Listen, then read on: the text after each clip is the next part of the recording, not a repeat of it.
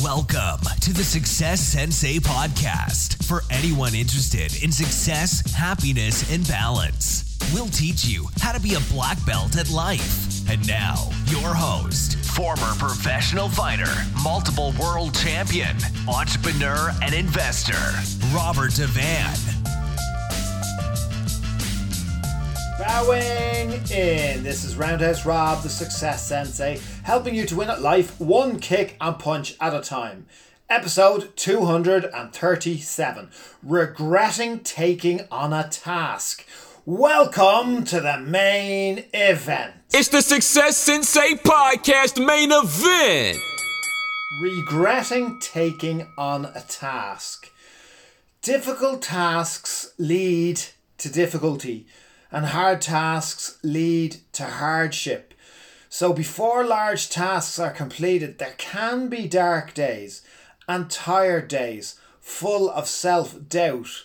You know, this is the dark side of striving towards goals that's often not talked about. I absolutely love goal setting. I absolutely love setting out large goals. Hopefully, you do as well. But this is one of the things that people don't talk about. Nearly everything I've ever achieved came with some type of, or not even a little bit, a lot of hardship or, or difficulty. Hence, that's why we're trying to push ourselves. We're, we're essentially becoming different people during the process. And it is very much um, confidence shaking uh, process and one that, that people don't talk about they don't maybe they don't realize. So i'll give you an example. Training for a fight.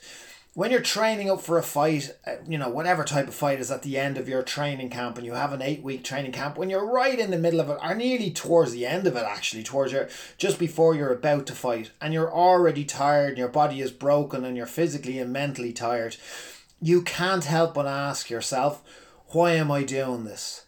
Am I doing the right thing? And saying to yourself, never again.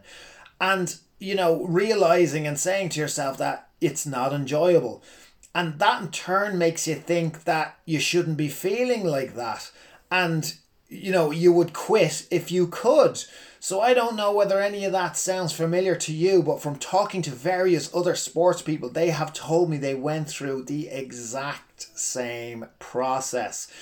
People that are, you know, marathon runners that are running a marathon when they're they're tired, they're three quarters way through, and they're not sure whether they can get through the end, even though they have previously, and they're just tired. Again, they ask themselves the same question why are they doing it?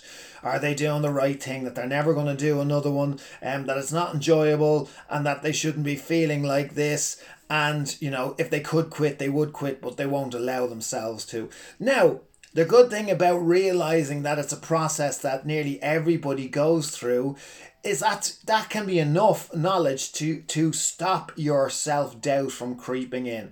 When you think you're alone with that kind of process and you don't share it with anybody it can really really shake your, your confidence because you think that it means that you're physically not ready emotionally not ready or mentally not ready but it is part of the tiredness process the hardship the fight or flight process it's it's totally normal so if you're in the middle of something right now and you're struggling, basically keep on going.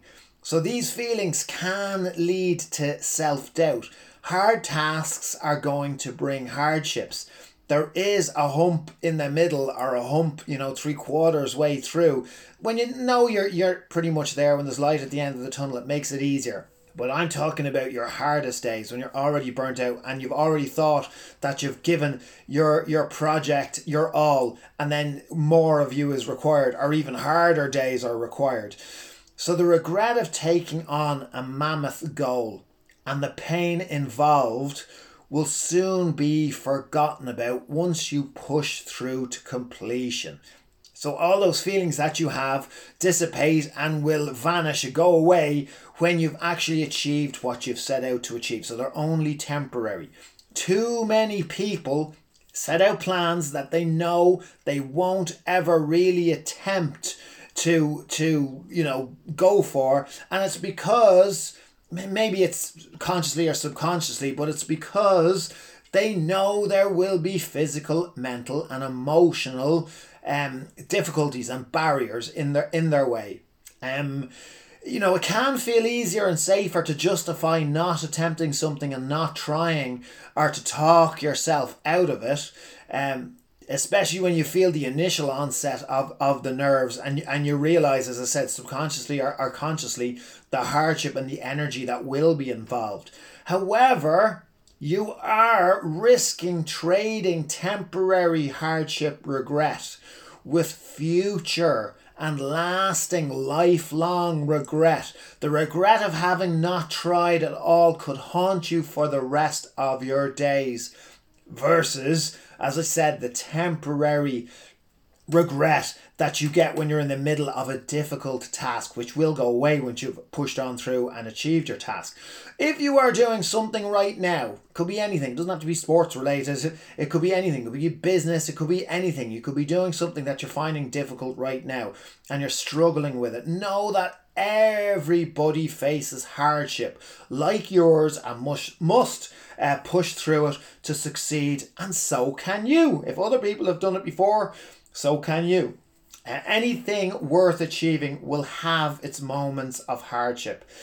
If it was easy, everyone would be doing it. I'm, heard, I'm sure you've heard that expression before.